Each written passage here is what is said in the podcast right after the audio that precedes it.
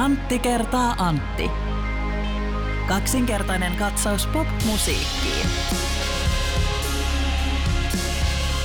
Antti, tiedätkö mitä yhteistä on mun kahvikeittimellä ja mun stereoilla? En siis, ei, ei ole koskaan tullut puhuttua sun stereoista tai kahvinkeittimestä, en tiedä kummankaan merkkiä esimerkiksi. Sä et ole käynyt meillä kotona, niin tota, sä et tiedä. Joo. Jos sä olisit käynyt, niin sä ehkä tietäisit, että molemmissa on tippalukko. Tämä vitsi tuli mieleeni tuossa, kun kuuntelin Lauri Haavin tänään julkaistua debyyttialbumia, jossa Tippa vierailee. Ja tota, kaikilla kunnioituksella Tipalle, mutta en vapaaehtoisesti yleensä laita Tippaa soimaan stereoista. Niin, ei ole niin sanotusti sun kahvikuppis. se ei ole, se ei ole. Joo. Ti- tipat eivät tipu kahvikuppiini kahvikeittimestäkään. Ai että, voi että. Mä tykkäsin tästä, mun mielestä tämä oli hyvä. Hei, eikö sulla aika semmoinen ytimekäs? Joo, kyllä. Tämä on vähän toinen Joo. kuin se, tämä ei ole nyt mun oikea vitsi, mutta mä, voin, mä siis kerron, minkälaisen vitsin mä kerroin vaimolle. Ja se oli sellainen, että mikä on tällainen esihistoriallinen koomikko. Joo. Ja, ja sitten kuten sanottu, että tämä siis, toi, tämä ei ole oikea vitsi, koska mä tiedän, että tässä ei ole mitään järkeä, tämä on tosi huono. No se on siis toi Tyrannosaurus E. Ei jumalauta. No niin. Mennään, mennään eteenpäin. Mennään eteenpäin. Sinä, hyvä kuuntelija, kuuntelet Antti kertaa Antti podcastin jaksoa numero, onko tämä 93? Tämä saattaa hyvin olla, mä vielä tässä hihittelen omalle Joo, vitsilleni. hihittele ihan rauhassa, koska kukaan muu... Ei vaan Joo, mä, mä, hoidan, Joo. mä hoidan Kyllä, hihittelyn. mutta Joo. tota, tämä on siis Antti kertaa Antti podcast kaksinkertainen katsaus popmusiikkiin ja minä olen Antti Hietala, hei vaan kaikille. Ja minä olen Antti Granlund, hyvää toukokuun puolta väliä. Kyllä vain. Ja tässä, eh, niin kuin ehkä meidän jotkut kuuntelijat saattavat tietää, niin ainakin itse olen kovissa The Wire-päissäni tällä hetkellä, ja se tulikin mieleen tämmöinen sanonta, mikä voisi lanseerata tällainen podcastin tekijänä, että podcastin julkaisemisessa on, on vain kaksi päivää, se kestää vain kaksi päivää. Se päivä, kun se nauhoitetaan, ja se päivä, kun se julkaistaan. Tämä oli The Wire-viittaus niille, jotka tietävät, niin ne tietää. Ja miksi halusin puhua The Wireista oli se, että meidän vaki komment, kommentoi ja Henkke kirjoitti sähköpostilla oikein, kun hänkin The Wireista tykkää ja hän kirjoitti näin, että, että tota, sitten asiaan eli langalle. Joku langalla äänestys aivan mahtavaa ja pelottaa jo aivan helvetisti, haha. Serkun kanssa kävin keskustelua sarjasta, kun hän oli ehkä kolmannessa kaudessa menossa ja kommentoi minulle, että kakkoskausi oli hyvä. Silloin aivoissani välähti ja vastasin, hei, tietty se kakkoskausi oli sun mielestä hyvä, kun siinä oli niin paljon niitä valkoisia hahmoja, boom! Siinä ei ollut sitä alimaista väistelyä, vaan siinä oli alimainen tyrmäys isku kaikille valkoisille kakkoskauden faneille. Henkellä on ihan hyvä pointti tässä, mutta nyt täytyy kyllä iskeä takaisin vasen alakoukku sillä tavalla, että onhan se nyt aika loogista, että tämmöinen, sanotaanko, keski-ikään lähestyvä valkoinen suomalainen samastuu kakkoskauden satamatyöläishahmoihin aika vahvasti, koska aika moni meistä on ollut semmoisessa työssä, joka vastaa ehkä näitä satamatyöläisten duunia, joka on periaatteessa niin kuin hanttihommaa. Sitä on pakko tehdä, jotta saa rahaa, jos ei ole esimerkiksi koulutusta parempaa, niin kuin itselläni vaikkapa tuossa 20 vuotta sitten ei ollut. Ja toisaalta muistan itse, kun olin vaikkapa postin, raskaalla, raskaan postin tota, lajittelussa duunissa, niin se oli sillä tavalla vähän samantyyppistä hommaa kuin toi satamatyöläisten duuni tuolla Baltimoressa, että tavallaan niin kuin robotiikka ja, ja moderni maailma vie työpaikkoja sieltä hirveällä vauhdilla pois, mikä sitten ehkä joissain tilanteissa saattaa altistaa semmoisille väärinkäytöksille. En ollenkaan tässä sano, että itse olisin käyttänyt siinä lajitteluasemaani jollain tavalla missään kohtaa väärin, mutta, mutta mielestäni se on, on aivan niin kuin loogista, että se kakkoskauden ne kohtalot, Sobotkan perheen kohtalot, niin koskettavat tällainen niin kuin valkoista suomalaista. Joo, ja mä, okei, mä ymmärrän sen, että tietyllä tavalla siis tämä rotukysymys on, mun mielestä se on itse asiassa hyvä pointti. Mä en ollut ajatellut sitä tällä lailla, ja ehkä sekin on sitten etuoikeus olla huomaamatta tällaisia asioita siinä, vaikka se on tietysti ilmiselvä juttu.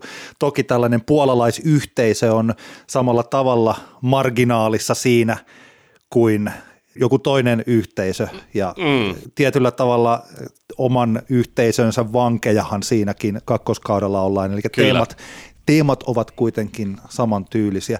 Tuli muuten mieleen tällainen väliheitto tässä, että tässä tällainen niin pieni historiakatsaus, että meidän Antti kertaa Antti-podcastin että tämän tunnarin tekijä Mari Nevala, niin tehän olette yhdessä olleet siellä postissa lajittelukeskuksessa. Kyllä, me oltiin, me oltiin postilla, siellä oli, siellä oli kaikenlaisia, kaikenlaisia heppuja, tuttuja muusikko, muusikon planttuja siellä tota, tienaamassa rahoja, jotka saattoi sitten Doriksen baaritiskillä tuhlata samana iltana pois. Tota, sillä, sillä tavalla ehkä henkilö, henkilö tähän on oikeasti aika iso kysymys ja liittyy The Wire TV-sarjankin, että, että niin kuin erittäin hyvä All the Pieces Matter, The Wire-kirja todistaa, niin, niin tota, The Wirehan alkoi varsinaisesti semmoista niin kuin, katsoja menestystä saada vasta silloin toisen kauden niin kuin myötä, ja sillähän, siinähän on varmasti suuri, suuri vaikutus sillä, että, että, että tota, kakkoskaudessa on paljon enemmän valkoihoisia hahmoja kuin, kuin muissa kausissa, että sillä tavalla, sillä tavalla kyllä Henken, Henken tota, tämä kommentti on, on ihan aiheellinen, ja sitä on syytä kyllä, kyllä miettiä, ja, ja tämä ei, en ollenkaan halua niin kuin väheksyä tätä, tätä kysymystä, mutta ehkä lähinnä, lähinnä itse halusin tässä vastata tähän pieneen iskuun sillä, että minkä takia se kakkoskausi minkä takia se kakkoskausi on ainakin itselle kerta toisensa jälkeen niin semmoista niin kuin sielua ja sydäntä riipivää katsottavaa. Aivan yhtä lailla kuin esimerkiksi neloskausi, jossa sitten, sitten kuvataan näitä lapsia ja, ja kaikkihan me olemme lapsia olleet ja monilla meistä on lapsia ja, ja ne lasten, lasten kohtalothan siinä toki, toki ovat sitten semmoisia, jotka on aika, aika helppo sitten samastua. Kyllä, kyllä. Mä oon sen kauden mä oon yrittänyt saada vaimoani katsomaan The Wirea, mutta kun hän ei niin hirveästi tykkää tällaisesta väkivallasta, vaikka mä oon yrittänyt sanoa, että ei sitä nyt niin paljon on siinä, että sitä on paljon vähemmän kuin monessa muussa, mutta tota, esimerkiksi juuri tällä, kun vaimoni on opettaja, niin yrittänyt sanoa, että tässä on tätä koulumaailmaa, se ei ole vielä, ja, mm. se ei ole vielä että hän ei ole suostunut katsomaan kolmea kautta, että päästään sitten koulumaailmaan. No niin, no, mutta ne hetket odottavat sitten tulevaisuudessa. ehkä joskus, ehkä joskus voihan sitä itsekin katsella mennäänkö musiikkiasioihin? No mennään, mennään musiikkiasioihin. Jännä tota, tämä toukokuu, mä oon miettinyt sitä, kun yleensä, yleensähän toukokuu on ollut semmoinen kuukausi, että silloin ei oikeastaan kannata niin kuin kauheasti albumeita ainakaan julkaista. Ja me, viime, viime, oliko viime vuonna vai toissa vuonna esimerkiksi, kun Jesse Markinin Blood Single tuli toukokuussa, niin sehän meni aika hyvin kaikilta ohi silloin. Itsekin siihen heräsin oikeasti vasta kuukausi julkaisun jälkeen jonkun playlistin kautta mulla on ollut vähän semmoinen tutina, että nyt tämä toukokuu on vähän erilainen sen takia, koska ihmisten katseet ei ole festarikesässä, koska festarikesää ei, ei ole. Niin tota, sehän on ollut se ehkä mun mielestä se iso syy, miksi, minkä takia toukokuussa julkaiseminen on ollut huono, koska kaikki tohisee vaan siitä, että jes, kohta pääsee festareille Crazy Bailaa ja katsoo niitä mahtavia keikkoja, niitä artisteilta, jotka on julkaissut alkuvuodesta tai edellisen vuoden lopussa albumeja nyt kun tilanne on täysin erilainen, niin, niin mulla oli semmoinen vähän niin kuin perstuntuma, että tämä toukokuu on vähän aktiivisempi julkaisukuukausi kotimaisen musan osalta, mitä, mitä se on yleensä. Ja mun piti oikein vähän tsekatakin tuossa mä Playgroundin Tompalta, Pannulan Tompalle suuret terveiset ja kiitos kommenteista. Mä tsekkasin Tompalta, että on, on, niin kuin, tukeeko hänen näkemyksensä niin kuin Playgroundin näkökulmasta tätä mun fiilistä. Ja Tomppa oli, oli kyllä samoilla linjoilla, että selkeästi – tänä toukokuuna ainakin heidän, heidän puljussaan näkyy se, että kotimaisen musan osuus on paljon isompi heidän tavalla työ niin kuin kokonaisuudesta kuin mitä monina vuosina aikaisemmin toukokuussa. Ja tähän liittyen nyt meillä on kaksi, kaksi albumia tänään käsittelyssä, jotka tänään on julkaistu, ja nämä on aika isoja albumeja, jotka ehkä jonakin toisena vuonna niille oli saettu vähän toisenlainen julkaisuajankohta kuin tämmöinen toukokuun puoliväli. Joo, toinen on Lauri Haavin debyyttialbumi Silmät kii ja toinen taas on Alman niin ikään pitää muistaa, ja ehkä muistutan monta kertaa vielä debyyttialbumi Have You Seen Her? Molemmissa suuria odotuksia, mutta vähän niin sanotusti eri suunnista. Käsitellään tota Lauri Haavia ekaksi, mutta hei itse asiassa tähän koko teemaan mun piti ottaa tällainen, mä jossain vaiheessa ajattelin, että oltaisiin voitu ottaa vähän niin kuin pidempikin keskustelun aihe, mutta nyt tämä pikkasen sivuaa sitä, että mitä mieltä Antti sä olet siitä, että kannattaako artti, tai niin kuin missä tilanteessa kannattaa julkaista albumi nyt ja missä tilanteessa ennemminkin ehkä sitten kannattaisi lykätä. Mulla kun ei tule hirveästi mieleen niitä lykättyjä albumeita, paitsi The Holy, jolla oli varmaan tämän kakkosalbumin suhteen odotukset on erittäin suuret ja toi vaikkapa Twilight of the Idiots, loistava biisi ja oli jotenkin sillä, että nyt julkaistaan tähän kevättalveen levy ja sitten tulee hienoja The Holy-keikkoja, koska yhtiö on upeimpia rockibändejä lavalla tällaisesta nykyisistä kotimaisista ja niin muutenkin bändeistä, niin he päättivät, että katsotaan nyt syksyä ja sitten uudemman kerran. Niin tämä on yksi sellainen esimerkki, mutta onko muita sulle tullut mieleen, että tai kysytään, ei tarvitse olla edes esimerkki, että milloin ei kannata julkaista, milloin kannattaa lykätä? Niin, en tiedä, siis tuo Holy-tapauksessa varmasti paljon painaa se, että bändi tietää itsekin ja bändin kanssa työskentelevät tietävät itsekin niin kuin bändin vahvuudet ja yksi niistä on, on toi live, live-vedot. Se on ihan alusta lähtien ollut selvää, että se on niin kuin tuo Holy, se on niin kuin heidän semmoinen valttikortti, mikä, mikä ei katoa niin kuin minnekään. Toihan on tosi vaikea kysymys, että milloin ei kannata julkaista levyä. Aikaisemmin se on ollut ihan selkeää, että toukokuussa tai kesällä ei kannata albumia julkaista. Nyt tänä vuonna se on vähän eri juttu ja musta vähän tuntuu, että tässä ehkä nyt on niin herättykin siihen, että, että niin tosiaan, että nythän tämä on ihan toisenlainen tilanne, että, että ihmisillä on, on vähän eri tavalla sitten ehkä aikaa kuunnella ja sitten toisaalta taas ei, ei ole sitä festari, festaritohinaa Mä oon miettinyt paljon tätä, niin kuin, tätä koronatilannetta ja ketkä, ketkä on niin kuin voittajia ja häviäjiä niin sanotusti niin kuin musapuolella. Ja kyllä musta niin kuin tuntuu, että etenkin Lauri Haamin kaltainen artisti ehkä tässä, tässä tilanteessa on kuitenkin niitä häviäjiä sen takia, koska nyt on, nyt on se tilanne, jossa haippia on rakennettu semmoinen ehkä vuosi.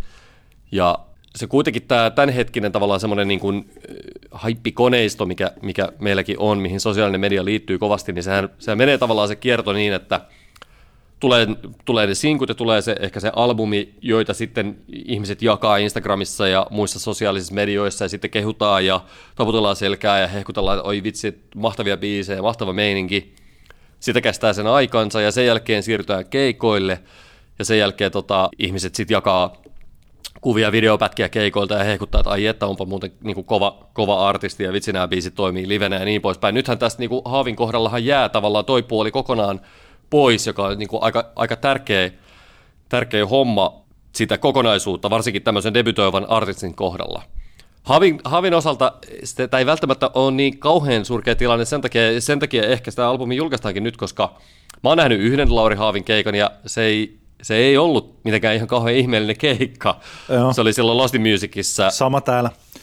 Ja, ja ehkä senkin takia, kun mä, musta vähän tuntuu, että siellä on jossain palvelussa, kun on mietitty, että milloin tämä albumi julkaistaan, niin siellä on ehkä saattanut joku ajatella, että hei, Haavin tapauksessa tämä nyt ei ole niin vaarallista, että se albumi tulee nyt. Voidaan ehkä, että tavallaan julkaistaan se nyt ja sitten katsotaan ne keikat sitten myöhemmin ja ehkä ehditään rauhassa miettiä vähän sitä live-toteutusta, miten se sitten tehdään, kun, kun tota, se aika koittaa. Ei sen kummempaa. Aikoinaanhan oli tämmöiset kaikki, piti huomioida kaikenlaiset joulumarkkinat vaikkapa, että Joo. marraskuun lopulla joulukuussa ei kannata kauheasti niin perinteisiä levyjä julkaista. Sehän, sehän homma tietenkin muuttui jo monta monta vuotta sitten – niin se johtui siitä, kun isot artistit julkaisi kokoelmia, niin kokoelmat ja tällaiset eh, joululevyt kansoitti kaikki niin. listat ja tänne, ja sinne ei oikein päässyt kyllä, sitten kyllä. muut. Mutta nyt jos, jos, jos miettii tätä niin toukokuuta, että siellä kuitenkin Krasias tuli tuossa, Ruusut tulee loppukuusta. Okei, Litkulla ei tule albumia, mutta sillä tulee uusi biisi. Ties vaikka mitä, mitä kaikkea muuta, muuta niin mielenkiintoista kotimaiselta kentältä tulee. Että kyllä tämä on niin kuin ihan selkeästi, selkeästi tota poikkeuksellinen toukokuu. Joo, ja jos ajattelee tuota Almaa, että ehkä niin Alma. on ollut sillä että että, että, että nyt ei enää voida sitä lykätä. Siis niin, sillä, niin. se on pakko laittaa.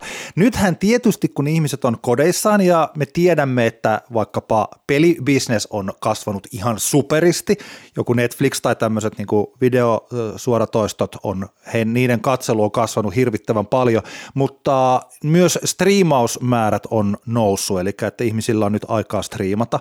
Mä yritin etsiä tämän Suomen Spotifyn tilastoja, mutta nyt osu silmään ain, oikeastaan ainoastaan tämä aikaisemmin tällä viikolla käyty keskustelu siitä, että kuinka suomalaiset ovat muita haluttomampia maksamaan Spotify-maksuja, ja se on vähän nyt eri keskustelu, mutta että jos on sellainen artisti, niin kuin vaikka voi ajatella tosiaan tässä Alma tai Lauri Haava, niin heidän musiikkinaan striimataan hyvin, niin tämä voi olla itse asiassa ihan hyvä kohta tosiaan – niin kuin siinäkin mielessä julkaista sitä musiikkia. Joo, mulla on vähän, vähän sama, sama viba, että siinä mielessä, siinä mielessä se on hyvä.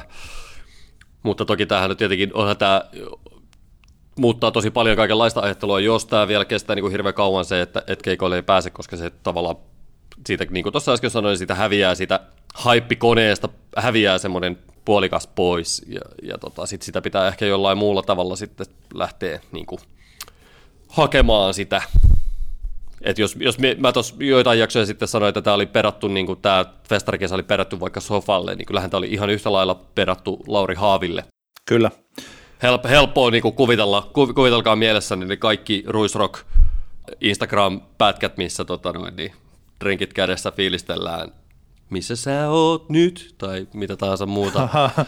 Lauri Haavin biisiä, se on jotenkin niin kuin helppo nähdä, miten, miten se olisi mennyt, että nyt, nyt on jännä, nyt nyt niin kuin nähdään sitten, että miten tämä niin kuin vaikka Haavin tapauksessa, koska mennään kohta siihen albumiin, mutta kyllähän tämä niin kuin, mun mielestä niin kuin lunastaa se albumi, niin, niin tota, jännä nähdä, että miten, miten tämä niin kuin kokonaisuus sitten menee, paljonko, kuinka, mikä on Laurin haippi syyskuussa. Nyt muuten tähän väliin sellainen, että jos jokin artisti, jolla on jo tietty fanbase, ja joka on kiva esimerkiksi tuollaisen nettikameran ääressä tai muuten, niin nyt jos koskaan olisi aika hyvä aika nappasta idea, jota Kanye West käytti aikanaan vuonna 2010 ja taisi olla sitten vielä 2016 uudemman kerran. Eli muistatko nämä Good Fridaysit?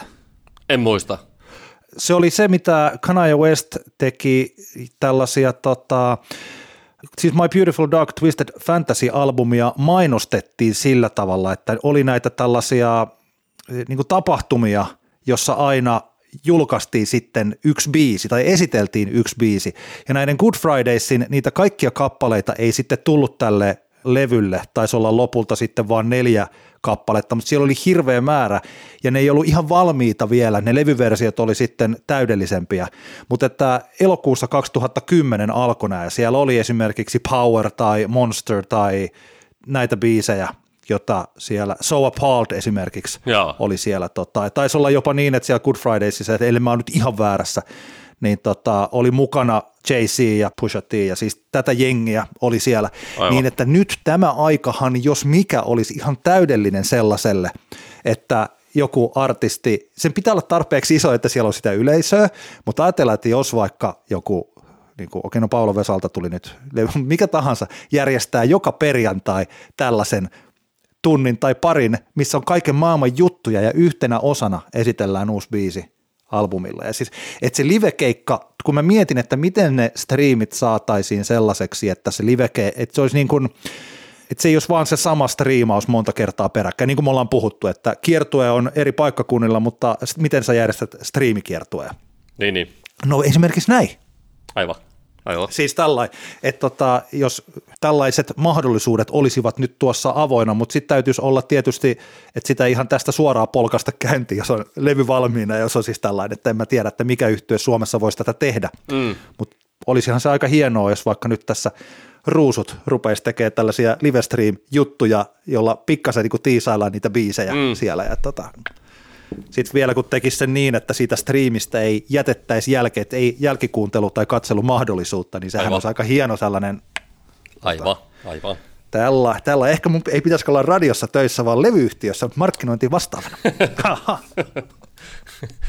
Kyllä, no, näinhän, niin, näinhän, näinhän se männö. Tässä kohtaa muuten, kun työpaikoista alettiin puhua, niin onnittelut Janne Tammiselle, joka on siirtynyt nelosen liven promoottoriksi. Tämä on mielenkiintoinen homma kyllä – Tammisen Janne, joka Instant yhtyeessä lauloi ja, ja muun muassa puhuu paljon tässä tota, Combat Rock dokumentissakin, mistä puhuttiin joitain jaksoja sitten, joka Yle, Yle Areenasta löytyy. Tammisen Janne tosiaan sinne siirtyy Isomäen Timon rinnalle tekemään, tekemään hommia. onnittelut, Onnittelut, nimityksestä. onnittelut hänelle. Totta kai on punkkipuolella ja Compact Rockissa, mutta on sitten ollut Himin kanssa kiertämässä Muolimaa ja Halo. Helsinkiä ja tota, Ellipsiä ja kaikkea ihan tota, Kyllä, isoja, isoja tähtiä. Että laaja-alaista osaamista hänellä. Näinpä. Hei, mennäänkö siihen Lauri Haavilan albumiin? Mennään lopulta. Kyllä. Joo. Mennään. No, To- mitäs, ty- mitä, mitäs tykkäsit? Ensinnä, tää, taas tämä tällainen vähän niin kuin mun alustus, että kun Lauri Haav ei ole niin sellaista musaa, jota mä oon tottunut kuuntelemaan, mun ensimmäinen reaktioni tähän levyyn on tosi positiivinen. Heti tuosta kärjen meitä tulee sattuun biisistä. Aika hienoa tällaista eh, nuorisoangsti melankoliaa ja kuitenkin sillain, että kun mä olen aika kyllästynyt tiettyihin Suomi rap tai tällaisen niin kuin tähän moderniin tuotantoon tai sellaisen, niin tässä oli mulle sellaista, ei ollut niin paljon sitä, mihin mä oon kyllästynyt. Ja paljon jotakin muuta. Et mä tykkään tästä Lauri Haavin, jotenkin se hänen stylinsa. Tämä levyn kansi on hieno, missä hän nojailee tuohon Bemariin. Ja tota, että hänen tyylinsä ei ole sellainen stereotyyppinen tyyli. Ja mun mielestä nämä biisit, niissä on jotain sellaista vetoavaa, joku niin pikkasen kitaraa ja pikkasen, jotenkin huomaa, niin kuin, että mulle tässä on tiettyä kaikua, ehkä sellaisesta niin kuin 90-luvun teiniangstin tunnelmasta. Mielestäni tällainen kokonaisuutena niin tämä on erittäin onnistunut debyyttilevy. Kyllä joo, mua, mua, mua yllätti se, kuinka vähän rap-albumi tämä on. Mä, olin jotenkin, mä odotin, että olisi ollut paljon enemmän niin kuin räppiä. Kyllä. Vaikka siis, vaikka noin niin kuin aikaisemmin julkaistut biisit varsinkin alas, niin semmoista niin kuin jossain kohtaa sanoit vähän tuommoista iskemään räppi R&Btä olikin, niin tota, silti mä jotenkin odotin, että olisi ollut enemmän rap-albumi. Mutta se oikeastaan niin kuin ei, ei haittaa, vaikka Haave, eihän Haave oikeastaan niin kuin ole mikään kauhean ihmeellinen laulaja. Että jos vertaa vaikka, vaikka tota, mulla tuli semmoinen fiilis, mikä mulla tuli eka, ekan kerran, kun pistin tuon levyn soimaan jossain puolesvälin kohdassa, tuli, tuli semmoinen olo, että niinku Lauri Haavu vähän niin kuin Kasmir ilman soittolista paineita. Ha. Ja, tota, ja Kasmirhan on supertaitava laulaja, eihän Haave ehkä ihan samalla tavalla ole semmoinen, niin kuin, tiedätkö, vokalisti. Joo, ei, Niin ei poispäin. lankaa. Toisi, mutta toisaalta, toisaalta hänellä on niin hirveän, hirveän persoonallinen tapa räpätä ja sen takia ehkä se vähän yllättikin, että kuinka vähän sitten sitä räppiä on. Sitten kun sitä on, niin se toimii, toimii tosi hyvin. Oskari Onninen tai Cesarin arviossa verrata Weekendiin tätä Haavin albumin matskua ja se on kyllä hyvin osuva vertaus. Selkeästi niin kuin sama, samalta, samasta laarista ammennettu soundillisia ja fiilis, fiilisjuttuja sieltä 80-luvulta ja tota noin, niin kyllä on, on sillä tavalla samalla, samaa mieltä. Ei, ei tietenkään nyt Weekendin viimeisin julkaistu albumi taitaa olla, taisi olla Weekendin mitä, neljäs studioalbumi. Tämä on Lauri Haavin debyytti, eli ei nyt ihan, ihan voi tota suoraan verrata, mutta tota, vaikka ei, ei ehkä ihan samalla tasolla olla, niin, niin kuin hyvään suuntaan kuitenkin. Tai oikealla, jotenkin tuntuu, että semmoisella oikealla niin kuin reitillä Haavi tässä on niin kuin matkalla ehkä kohti sinne missä weekendi on näin vuonna 2020. Mulla on semmoinen olo, että tässä hän on oikein vilpittömästi oma itsensä. Mä en oikein mä en tiedä, että mistä se tunnelma tulee niin kuin ylipäänsä musiikissa tai artistissa, että hän tarkoittaa sitä, mitä hän sanoo tai mistä hän laulaa, mutta me silloin joskus ihan niin kuin, oliko se peräti meidän toka vai kolmas jakso Antti kertaa Antti podcastissa ikinä, kun puhuttiin aitoudesta, taisi olla tämmöinen suuri aitous-spesiaali, niin tässä Lauri Haavin musiikissa ja ehkä siinä koko, vähän siinä keikassakin, että se keikan huojuvuus, mä tosiaan kun yhden keikan nähnyt, niin pitää olla varovainen, ettei niin kuin muodosta sellaista kuvaa koko artistista sen perusteella, mutta että siinä on siis, siinä keikan tällaisesta tietynlaisessa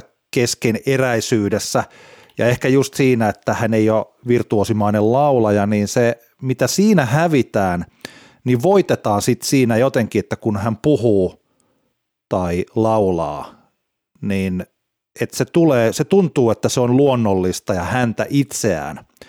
Että se on, siis ja nyt vaikka niinku noita lauluja olisi niinku, tai niinku onkin prosessoitu ja että tota, painellaan vocoderiin tai autotune appien läpitte sitä ääntä, niin mun mielestä se ei vie siitä niin kuin sitä henkeä tai sellaista henkilökohtaisuutta siitä hänen tavastaan kertoa sitä, mistä hän laulaa. Ja se on tosi, se on iso, iso juttu. Mä oon ihan samaa mieltä ja sit se on, se on aika kiva, musta niin kun, toi Haavin niin kun, laulusoundi on aika hyvä, tuossa on tosi lähellä monessa biisissä, mikä, mikä tekee kyllä siihen niin paljon siitä, että se on, mä, mä tiedän, että jotkut, niin kuin, jotkut, jotkut vähän tuhahteleekin sille, jos miksataan niin laulu tosi pintaan, mutta tämä niin Haavin kohdalla, kun kyseessä on kuitenkin niin kuin vokalisti, artisti, niin musta se on niin kuin aika kiva, että se tulee tosi lähelle se, se puhe ja laulu. Ja eikä, musta, ei, ei tuossa niin liikaa prosessoitu sitä, sitä ääntä. Kyllä muutenkin mun mielestä se selkeästi niin kuin kuuluu se artistin niin kuin semmoinen oma, oma ääni siinä. Joo. Semmoisia asioita, mikä ehkä vähän häiritsi, oli se, että se tuntuu, että se niin kuin, biisit on vähän ehkä yhdestä puusta veistetty, on niin kuin hitaita tempoja, on, on sitä alakuloa, jotenkin tuntuu, että, että jossain kohtaa, kun albumilla, albumia kuuntelee eteenpäin, sitten, että hei vitsi, tulispa nyt vähän nopeampi biisi. Sitten sieltä tuli tämä viimeiset hitaat, joka on ehkä, ehkä taas toisaalta valitettavasti niin kuin sävellyksenä albumin heikoin, niin eikä semmoinen, tämä ko- kovin monipuolinen tai moniulotteinen albumihan tämä, tämä ei ole, että se ehkä siinä harmittaa, mutta onneksi siellä kuitenkin on, on parit mun mielestä tosi, tosi, tosi hyvää biisiä.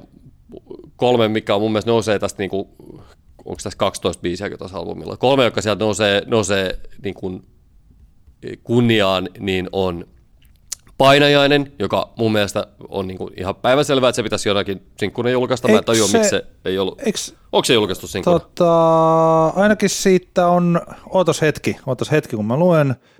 Tiedotteessa lukee kappaleen painajaisia kanssa julkaistaan Teemu Helion ohjaama musiikkivideo Hauri Love YouTube kanavalla, eli olet siis siinä mielessä oikealla jäljellä, että kyllä siitä on tulossa se. Joo, no se on mun mielestä tämä on niin kevyesti albumin paras biisi. Sitten toinen, mikä nousee, on Artek, joka on jotenkin aivan huippu semmoinen, tuli semmoinen fiilis, että se on semmoinen aika klassinen R&B muhinointibiisi tyyliin Genuinein Ponin hengessä, tiedätkö, semmoinen oikein niin kuin, se välillä menee koomiseksi semmoinen, tiedätkö, se, semmoinen niin kuin smoothie R&B muhinointi, hunajainen viba, mutta tämä biisi on tosi hyvä, se on Rubenin, Rubenin tuottama, joka kyllä kuuluu sinne. Ruben on kyllä ihan parhaita räppituottajia Suomessa tällä hetkellä. Ja tota, sitten tämä patsas on aika vaikuttava, missä on sitten mukana Kettomassa ja toi, toi King, Kingfish. En ole Kingfishistä ihan hirveästi artistina välittänyt, mutta tässä jotenkin hänen tuommoinen niin paatos kyllä toimii aika hienosti.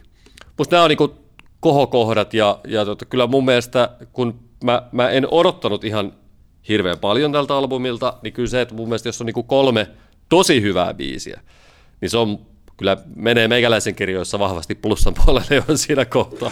Onko tässä sillä koska se, jos me jotain, tota, tämä mistä sä mainitsit, että tässä ei oikeastaan missään kohtaa lähde se bilevaihde silmään. Onko tämä sellainen, että voisiko jotkut, jos, jos näitä soittaa jossakin klubilla, niin tanssiiko ihmiset? Kyllä tuo painajainen, painajainen tulee olemaan ihan... Painajaisia.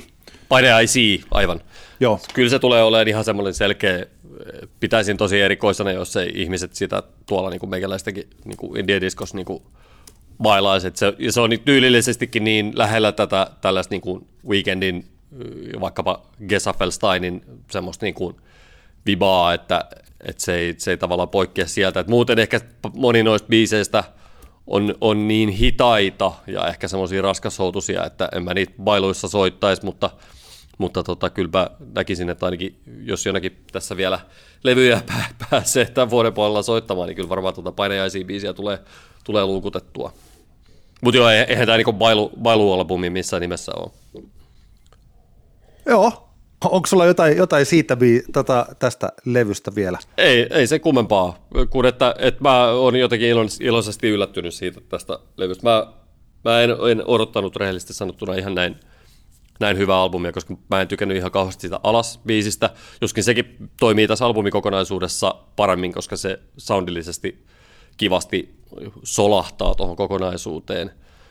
Ja tota, Joo, kyllä mä annan tälle 4 kautta 5. Mä antaisin varmaan 4 kautta 5 sellaisella varauksella, että, että mä varmaan en ottaisi tätä arvioitavakseni, koska tosiaan se genre ei ole niin tuttu mulle.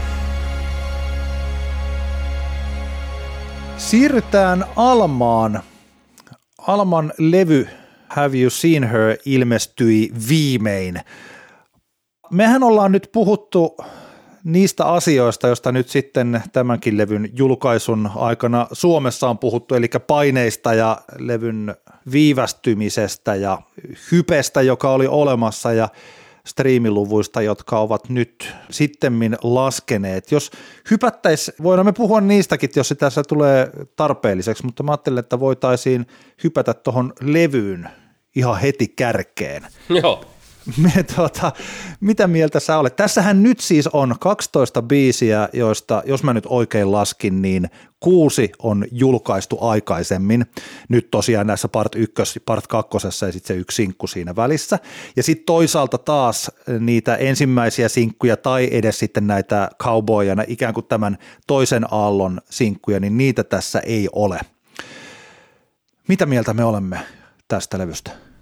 No mun mielestä lähdetään siitä, että sieltä oli oikeat biisit jätetty pois. Mä olen, olen vahvasti sitä mieltä. Mä en tykännyt niistä esimerkiksi kauboista. Kauboista mun se on aika, aika, aika raskas, raskas biisi. Ja mitä, mitäs muita biisejä siinä nyt tuli, tulikaan välissä. Okei, Lonely Night on, on, on hyvä kappale, sitä ei taida tältä albumilta löytyä, mutta muuten Joo, ei ole. Summer esimerkiksi When I Die, niin hyviä ratkaisuja jättää ne, jättää ne tuosta tuosta kokonaisuudesta pois. Hyviä puolia tässä albumissa.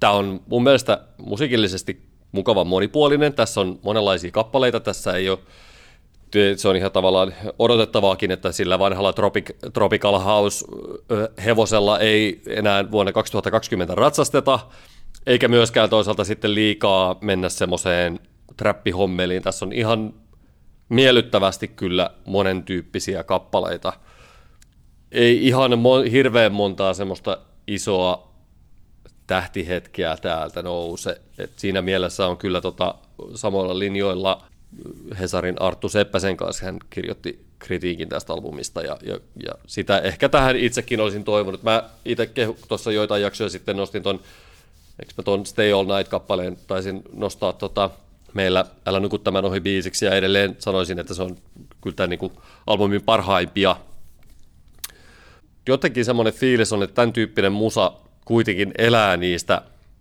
halolla päähän biiseistä. Joo. Ja sitten jos niitä, niitä halolla päähän biisejä ei ole, niin mulle henkilökohtaisesti ei jää ihan kauhean paljon jäljelle.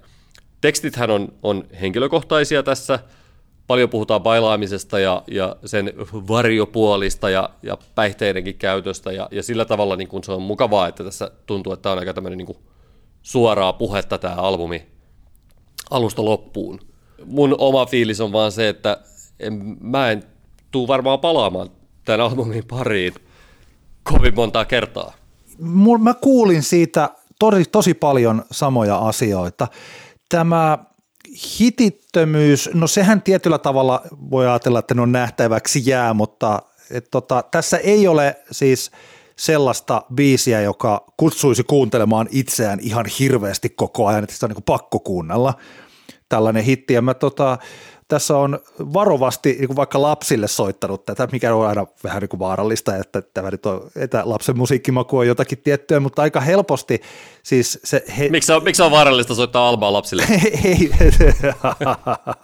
tarkoitin näin yleisesti ottaen, että jos lapsi tarttuu hit, johonkin biisiin ja ajattelee, että se on hitti, koska ei se välttämättä ihan sillä lailla mene. Niin, että niin. esimerkiksi Billie Eilishin kanssa niin kesti aika kauan, että he lähtivät siihen, mun lapset niin mukaan siihen niin tällainen.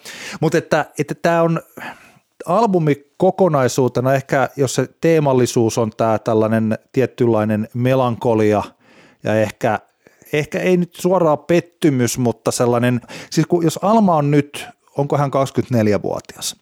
Ja, Vai 23? 23-24-vuotias ja tämä on hänen debyyttialbuminsa ja hän tuntuu olevan tässä pettynyt vaikkapa just tämä LA Money, joka on albumin kakkosbiisi ja mun mielestä yksi parhaita tässä, tosi, tosi mm. tarttuva kertsi siinä. Se on samaa mieltä. Niin tota, että hän tuntuu olevan jo väsynyt ja pettynyt siihen maailmaan, jossa käytännössä hän on niin kuin oikeastaan ollut vasta hetken aikaa ja ylipäänsä yhtenä niin kuin harvoista suomalaisista ikinä niin kuin päässyt sinne. Että on jännittävällä mm. tavalla se sellainen, mitä perinteisesti jotkut räppärit tekee sitten siinä kakkosta ehkä kolmoslevyllä, että ensin tulee se nälkäinen levy ja sitten tulee se sellainen, että mitäs, onko mä suosittu levy ja sitten se kolmas levy on se, missä ollaan petytty siihen rikkauksiin, kuinka tämä olikin ihan tyhjä tämä tie ja täällä on pää, niin kuin tämän päädyssä on tämä huippuhuvila ja tällaiset, mutta ei tämä merkannutkaan mitään. Niin tässä on joku sellainen mielenkiintoinen melankolia siinä, ja varsinkin kun se on debyyttilevy, niin se on outoa kuunneltavaa siinä mielessä, mutta mulle, mulle myös aika kiehtovaa, hmm. ja että se tekee tästä levystä niin kuin mulle jotenkin sellaisen ehkä vähän kestävämmän, mutta toisaalta sitten kun tämä kuitenkin on niin kuin popmusiikin muotoista musiikkia, eli tässä ei ole lähdetty hakemaan sitä, että tehdään tällainen albumikokona, niin kuin mestariteos, joka on albumikokonaisuus ja jossa jotain, kyllä tässä kuitenkin on ihan niin kuin pop-biisin muotoisia kappaleita, mutta ne vaan ei ole ihan niin tarttuvia ja jotenkin niin pop kuin ne muut kappaleet, jotka asetetaan tähän samalle lähtöviivalle. Niin, niin. Taistelemaan vaikkapa Spotifyn maailman top 50 sijoituksesta. Kyllä, kyllä. Toi on kyllä ihan mielenki- hyvä, hyvä kulma tuohon, että se on tässä semmoinen jännä tavallaan ristiriita syntyy siitä, siitä, että Alma laulaa asioita, mitä ehkä moni artisti laulaisi kolmannella, kolmannella albumillaan, mutta kyseessä on tosiaan 23-vuotias ihminen, joka julkaisee debyyttialbumissa. Se on kyllä, sä oot ihan, mä en tätä kulmaa ollut ajatellutkaan, että se on kyllä ihan mielenkiintoinen, mielenkiintoinen lisä tähän saagaan. Joo. Että jos ja ajattelee kyllä... vaikka, vaikka siis jos mä mietin tällaista, että mitä vaikka joku, jos Hanoi Rocksin eka levy, että ne on mm. päässyt tuonne niin Los Angelesiin ja siinä niin huipputuottajien kanssa ja vetää koksua Mötley Crue-tyyppiä. Siis, niin siis sillä että, tota, että se, on, se, on, se on jännittävää. jännittävää. Että mulla ei tule mieleen oikein niin kuin mistään, edes niin kuin ulkomaalta tai mistään sellaista artistia tai tällaisen nuoren artistin debyyttilevyä, joka olisi vähän niin kuin näin rikki mm. menestyksestä. Kyllä, se on kiinnostavaa sillä tavalla synninpäästöä Almalle, jos, jos miettii, miettii näitä niin sanotusti kilpasiskoja, niin ei, eihän tämä esimerkiksi niin kuin vertailussa mun mielestä ihan kauheasti häviä vaikka jollekin, niin kuin, tai ei häviä oikeastaan ollenkaan jollekin Tuveluun albumille. Okei, okay, Charlie XCXen viimeisin on, on aika kova, mutta kuitenkin kyllä tämä, vaikeahan tästä niin kuin albumistaan sanoa, Alban albumista, että tämä olisi jotenkin, tiedätkö, että tämä on huono levy. Niin. Mun, mä en mä ainakaan pysty niin sanomaan sillä tavalla mutta että se ehkä tässä just, just vaan on, on se harmillinen, harmillinen puoli, että, että tota ne, ne tota, huippukohdat puuttuu sieltä. Niin siinäkin on ehkä, niin Joo, ei kyllä, jos me, ja ehkä kyllä se on varmaan, mä yritän tässä jotenkin omassa päässäni kääntää tätä sillä että pitääkö tätä käsitellä sen bangerien tai tarttuvien pop-hittien kautta, koska sehän on yksi asia ja sellainen pikkasen epäreilu tarina muotti, johon Alma nyt on laitettu koko ajan ja ehkä mekin ollaan sitä tehty, siis sitä menestyjää. Ja siis sitä, että kuinka sieltä tuli ne biisit ja sitten mm. hän on päässyt Maili Sairuksen kanssa tekemään. Siis kaikki tämä, mikä on dokumento- dokumentoitu hyvin vahvasti. Joo, joo. Ja että siinä helposti jää sitten sellainen ajatus kokonaan hyväksymättä, että tämä on sellaista musiikkia, mitä Alma haluaa sydämestään tehdä siitä huolimatta, että onko se menestynyttä vai ei. Ja tota, niin, mutta toisaalta sitten taas, niin kuin mä tuossa sanoin, että se sitten on popmusiikkia ja siinä ei ole ihan sellaista iskevyyttä. Mutta että, mm. että kun sitä käsitellään ja samaan aikaan mä oon niin heti kaikkia näitä aika monea, montaa omaa lausettani vastaan ja siihen on helppo vasta, niin väittää vastaan, mutta että kun Alma on nämä niin tarvitut tsemppauspisteet on jo käytetty. Joo.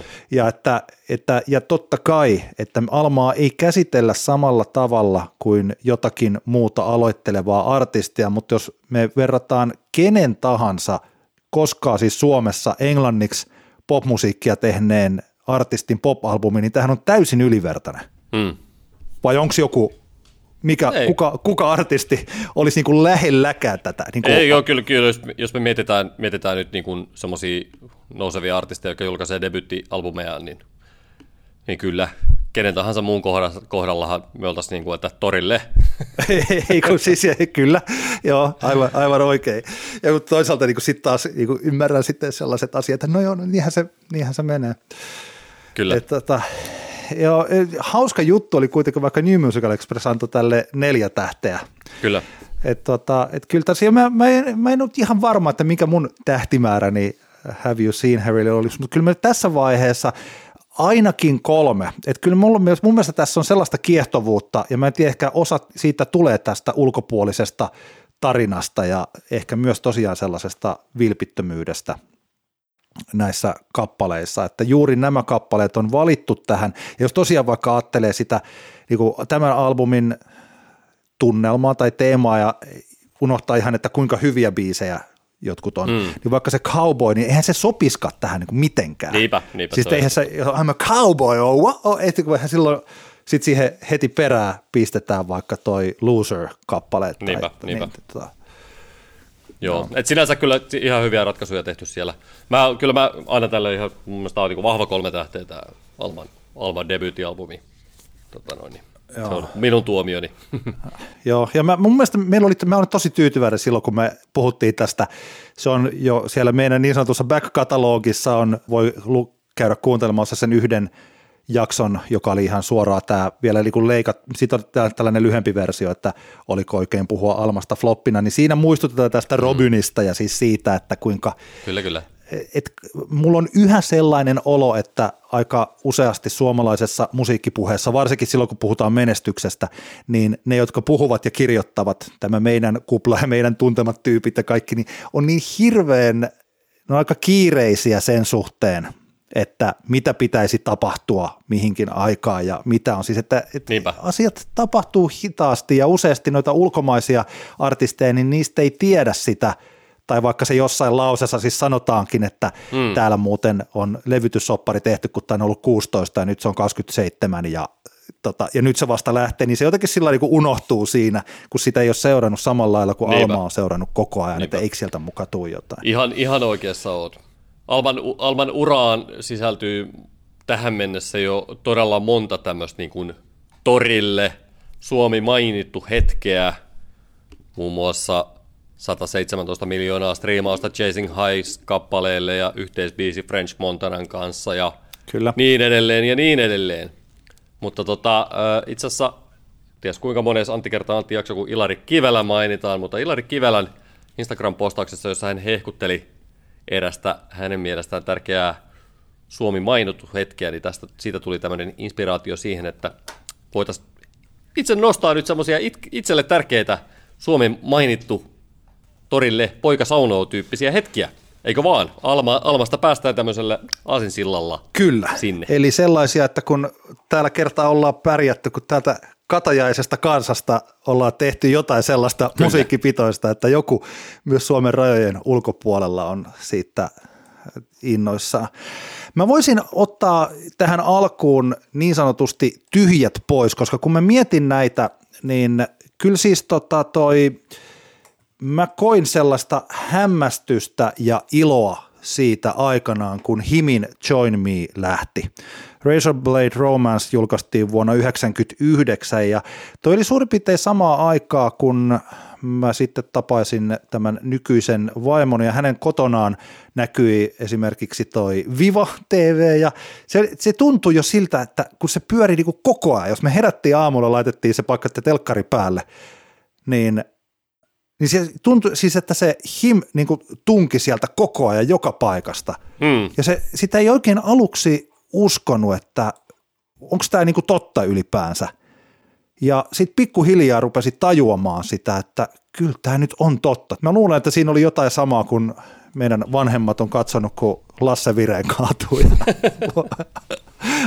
voittaa. Et se, oli, se oli tosi yllättävää. Toi tota, samaan aikaan totta kai oli sitten Darude ja toi Bonfire Game CC, niin ne ei ollut mulle ehkä ihan niin sellaisia isoja juttuja, mutta toi Himin suosio se Kyllä. oli. Muistan sen hyvin, kyllähän se oli upea. Tuli juhlittua itsekin sitä kuin jääkiekon MM kultaa konsanaan. Mulla on ensimmäisenä ö, torille hetkenä, tämä on itse asiassa sama, minkä mainitsemani Ilari Kivelä nosti Instagram-postauksessa, eli kyllä siinä kohtaa, kun itse 90-luvulla 90-luvun lopussa tajus, että DJ Shadow, jonka Introducing-albumi vuodelta 1996 on tavallaan semmoinen täysin groundbreaking albumi, joka tulee jäämään populaarimusiikin historiaan, niin kyllähän siinä kohtaa kun hoksas, että sen ehkä yksittäisessä tärkeimmässä biisissä, eli Midnight in the Perfect Worldissa sampletään Pekka Pohjolaa, eli suomalaista bassotaiteilijaa, hänen soolo, soolo-biisiään, niin kyllähän se oli jotenkin niin kuin makea hetki. Siihen liittyy toki se, että, että meillä silloin kun mä olin, mä olin, pieni, mä olin, mä olin pieni lapsi, niin meillä soi kotona aika paljon Wigwamit, jossa Pekka Pohjola toki soitti, mutta myös sitten Pohjolan soolo-albumit, muun muassa Harakka Bialo, Bialo Poikku, jolta tämä tota, sekoilu seestyy, eli The Madness Subsides biisi löytyy, ja se on just juurikin tämä sekoilu seestyy, jota DJ Shadow tässä Midnight in the Perfect Worldissa sämplää. Kyllä se oli jotenkin semmoinen hetki, että, että sai olla ylpeä kansalaisuudestaan, ja sitten toki toisaalta myös sai olla iloinen siitä, että oma isä oli puoliväkisin Pekka Pohjolan solomatskua luukuttanut himassa. Tosi kovaa kamaa muuten, kyllä niin kuin suosittiin, totta kai jos on niin semmoinen proge, jos proge aiheuttaa ka- kaikenlaista ihottumaa ja muuta syyhyä, niin sitten ei välttämättä kannata, mutta jos yhtään kestää semmoista musiikkia, niin kyllä Pohjolan soola-albumit kannattaa, tota, niitä löytyy neljä kappaletta tuolta Spotifysta, niin kannattaa ottaa haltuun. Hienoa, hienoa matskua. Toukokuussa vuonna 1993 tapahtui yksi varsin poikkeuksellinen juttu. Silloin Music Television järjesti tällaisen Eurovideo-kilpailun ja se järjestettiin totta kai Euroviisujen varjokilpailuna, mutta niin, että jokaisesta maasta ensin tuli ehdokkaita, jotka soivat ja niistä äänestettiin sitten tähän finaaliin eri biisejä. Suomesta oli mukana esimerkiksi, taisi olla Leningrad Cowboysin Those Were the Days oli yksi niistä ja 22. Pirkon Birdie oli sitten yksi. Ja 22. Pirkon, Pirkon Birdie valittiin tähän finaalilähetykseen, jossa sitten esitettiin jokaisesta maasta, mä en ole ihan varma, oliko niitä 15 maata silloin tuohon Music Televisionin Euro Video-kilpailuun osallistui. Ja kun pisteitä ruvettiin laskemaan, niin toisin kuin Euroviisuissa ikinä siihen aikaan, Lordin voitostahan ei sitten tuossa vaiheessa vielä ollut minkäänlaista tietoa, niin, tota, niin Birdi rupesi saamaan pisteitä ja se tuntui uskomattomalta, että kotimainen yhtiö ylipäänsä soi Music Televisionissa ja sitten, ja jossain muualla kuin tällaisessa, ehkä jossain saattoi Headbanger Ballissa soida joku heavy biisi ja ehkä joskus 120 Minutes, se en ole ihan varma soiko siellä, mutta sieltä joskus jotkut kotimaiset biisit soi tuossa 90-luvulla, sitten tässä niin kuin 2000-luvun vaihteessa rupesi soimaan enemmänkin, kun oli sitten tämä niin kuin Pohjoismaiden oma Music Television, mutta toi oli vielä sitä MTV-aikaa, että taisi olla niin kuin Euroopassa oli se yksi music television, mm. eikä ollut niin kuin muita. Että, että sinne ei oikein suomalaiset niin kuin mitkään kiilanneet ikinä. Ja sitten lopulta Euro-videokilpailun pistelasku, kun päättyy, niin tota, siellä 15 maasta 22 Pirkon Birdi sijoittui täysin upeasti ja ennalta arvaamattomasti viidenneksi. Ja mä itse asiassa nyt kaivoin ne kappaleet, että mitkä oli siinä edellä. Siellä oli toi taisi olla neljäntenä hollantilainen Candy Dulfer, kappale Sax a Go Go, muistatko hitin? Oh yeah. No nyt ei, nyt ei ihan heti, heti tule mieleen. Mutta Ruotsin ylpeys Atomic Swingin Stone Me Into the Groove oli, Kova biisi. se oli kolmantena, kakkosena taisi olla Ranskan äh, tämmöinen kuin Niagaran Un Million d'années, en tiedä siitä okay. mitään, ja sen voitti ylivoimaisesti ja kyllä ihan ansaitusti Suedein Animal Nitrate. Nonni. Joo, mutta se, se, oli toi koko, se oli iso juttu mulle kyllä silloin, vuonna 1993, kaskaspistet Pirkko Music Televisionissa. Aivan mahtavaa, aivan mahtavaa. Hieno, hieno biisi, vi, biisi viisikko kyllä tossa. Tota, ö, mennään seuraavana vuoteen 2011. Mä olin just muuttanut Helsingistä Tampereelle ja menin, menin töihin tuonne Gaia Booking at Recordsille tekemään keikkatuotantoja ja muita, ja 2011 oli just Gaia Booking, oli julkaissut, äh, anteeksi, Gaia Records oli julkaissut French Films yhtyeen debyyttialbumin Imaginary Future, ja mulla oli ilo työskennellä bändin kanssa sitten keikkojen osalta siinä 2011 ja siitä muutamat vuodet eteenpäin, siihen asti kunnes bändi sitten tota, aktiivitoiminta loppu. Ja tota noin, niin se oli hieno hetki siinä kohtaa, kun nyt täytyy muistaa, että vuosi oli 2011, ennen tätä esimerkiksi tämmöistä tämänhetkistä some-haippi-kodettamista vähän tuossa aikaisemminkin puhuin, missä on tavallaan aika arkipäivää, että isot artistit niin kuin haippaavat nousevia artisteja ja sitten nostetaan, nostetaan niitä erilaisilla postauksilla ja, ja uudelleen jakamisilla ja muilla, niin se hetki, kun Edwin Collins Twitterissä jakoi French Filmsin, se taisi olla You Don't Know, se kappale, mikä hän jakoi, eli, eli debut Imaginary Future-albumin kakkospiisi. Mä koitin kysyä Tontin Esalta, silloiselta kollegaltani, että oliko se juurikin You Don't Know-biisi, mitä Edwin jakoi, ja kyllä se taisi olla, Esa muisteli näin. Ja tota, hetkellisesti French Filmsin ura oli tosi, se, sen tavallaan osittain, ton, se, se huomioitiin tavallaan niin kuin Briteissäkin sitten se, että, että hei, Edwin Collins, jolla oli kuitenkin ihmisillä aika tuoreessa muistissa Edwin Collinsin Girl Like You mega hitti. Se oli aika tärkeä juttu French Filmsille siinä kohtaan, että tuommoinen tavallaan niin kuin asemansa vakiinnuttanut vanhempi valtiomies tähti tavallaan haippaa sitä artistia. Ja, ja tota, hetken aikahan se French Filmsin urahan aivan mahtavasti oli noussut kiitossa. Kaikenlaista Border Breaker Awardsia tuli ja keikkoja siellä sun täällä ympäri maapalloa. Ehkä, ehkä tänä päivänä sitä on niin vaikea, vaikea hahmottaa, että miten, miten se miten tuommoisella asialla siihen silloin kymmenen vuotta, kymmenisen vuotta sitten oli, oli vaikutusta, mutta niin sillä vaan oli. Et se oli muuten jännä, French Filmsin toi alku sijoittui semmoiseen vaiheeseen, että niin kuin levyteollisuudessa, että, että fyysinen tuote ei enää, ei enää kauheasti myydy niin kuin paljon paskaakaan. Spotify ei ollut vielä tullut varsinaisesti vakiinnuttunut asemaan millään tavalla. Niin French Filmsin kohdalla mä muistan sen, että ne siis myytyjen tiedostojen vaikka iTunesin niin kuin myyntitilitykset oli aika, aika kovia, koska se oli just se hetki siinä välissä, kun ei myyty enää fyysisiä, mutta ei ollut myöskään striimauspalveluja. Ja siellä, mä muistan, että sieltä tuli ihan, ihan hyvin, hyvin tota noin, niin hilloa sekä levyyhtiölle että bändille. Se vaihehan ei toki ihan kauhean kauan sitten kestänyt, mutta, mutta semmoinenkin ajankoht, a, a, a, aikakausi oli, jonka ehkä helposti unohtaa. Mä mu- Mutta tosiaan, Edwin Collinsin French Films twiittaus vuodelta 2011.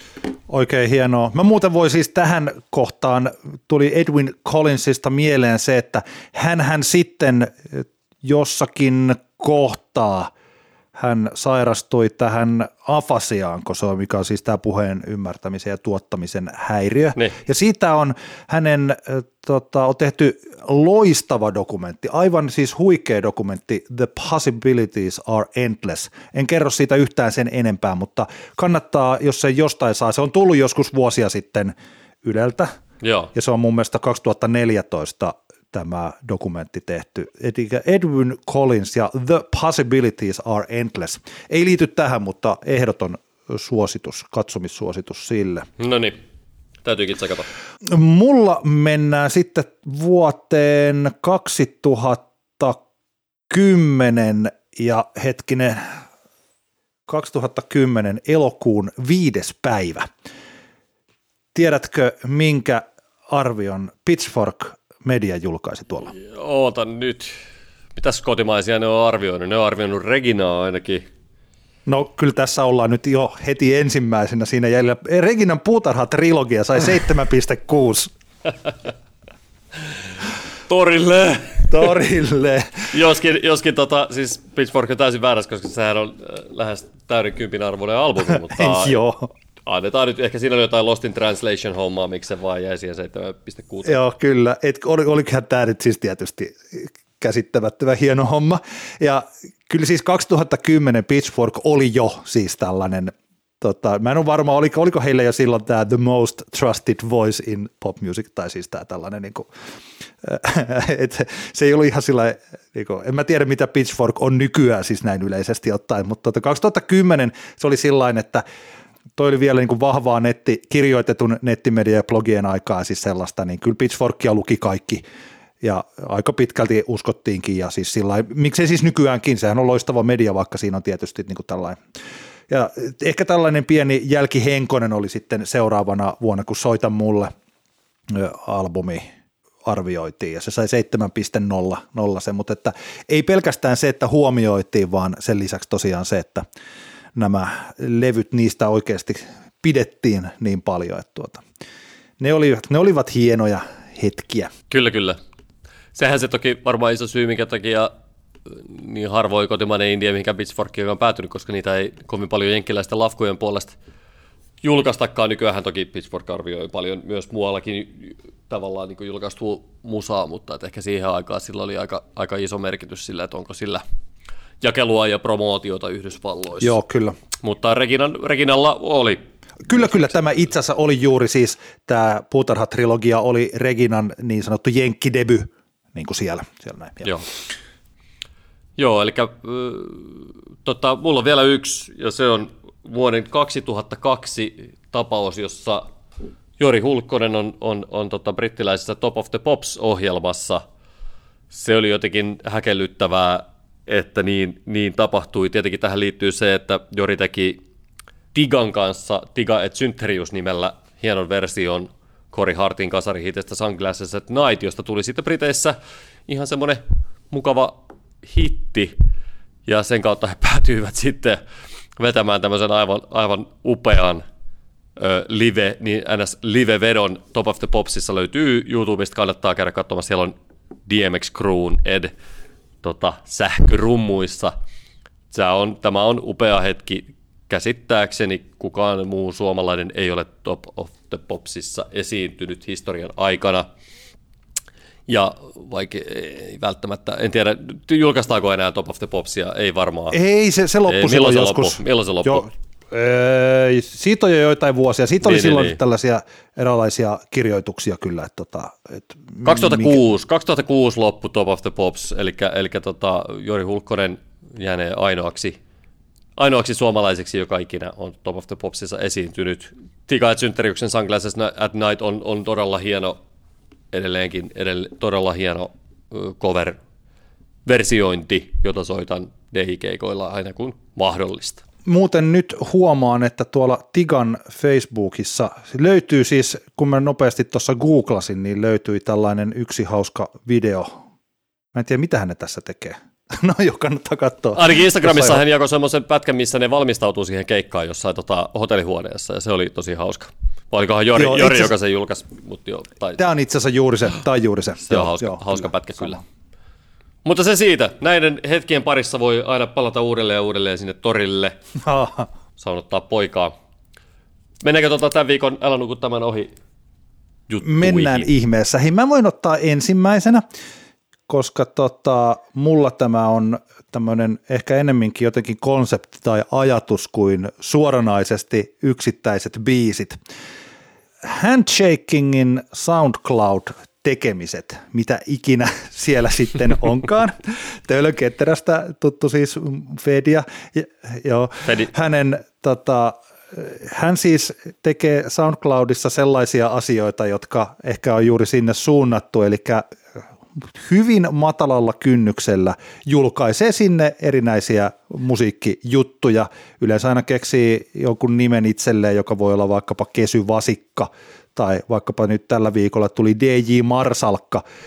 Niin tota, ja ja siis nämä, nämä niin kuin ehkä sellaiset, että mä en tiedä kuinka kauan näiden parissa kannattaa näin yleisesti viettää aikaa, mutta yleensä jos hän siellä, jos hän jotain julkaisee, niin mä yleensä kuuntelen, ja vaikkapa nyt tämä tuorein ei voisi vähempää kiinnostaa kappale, jossa hän hyvin lakonisesti sitten puhuu siihen päälle siitä, että niin, että ei ollut paljon näitä klubihommia nyt, kun on näitä karanteeneja, ja ehkä jotakuta saattaa ahdistaa, ja sillä että on ihan ok, ja sitten toisaalta, että ei voisi vähempää kiinnostaa. Mm.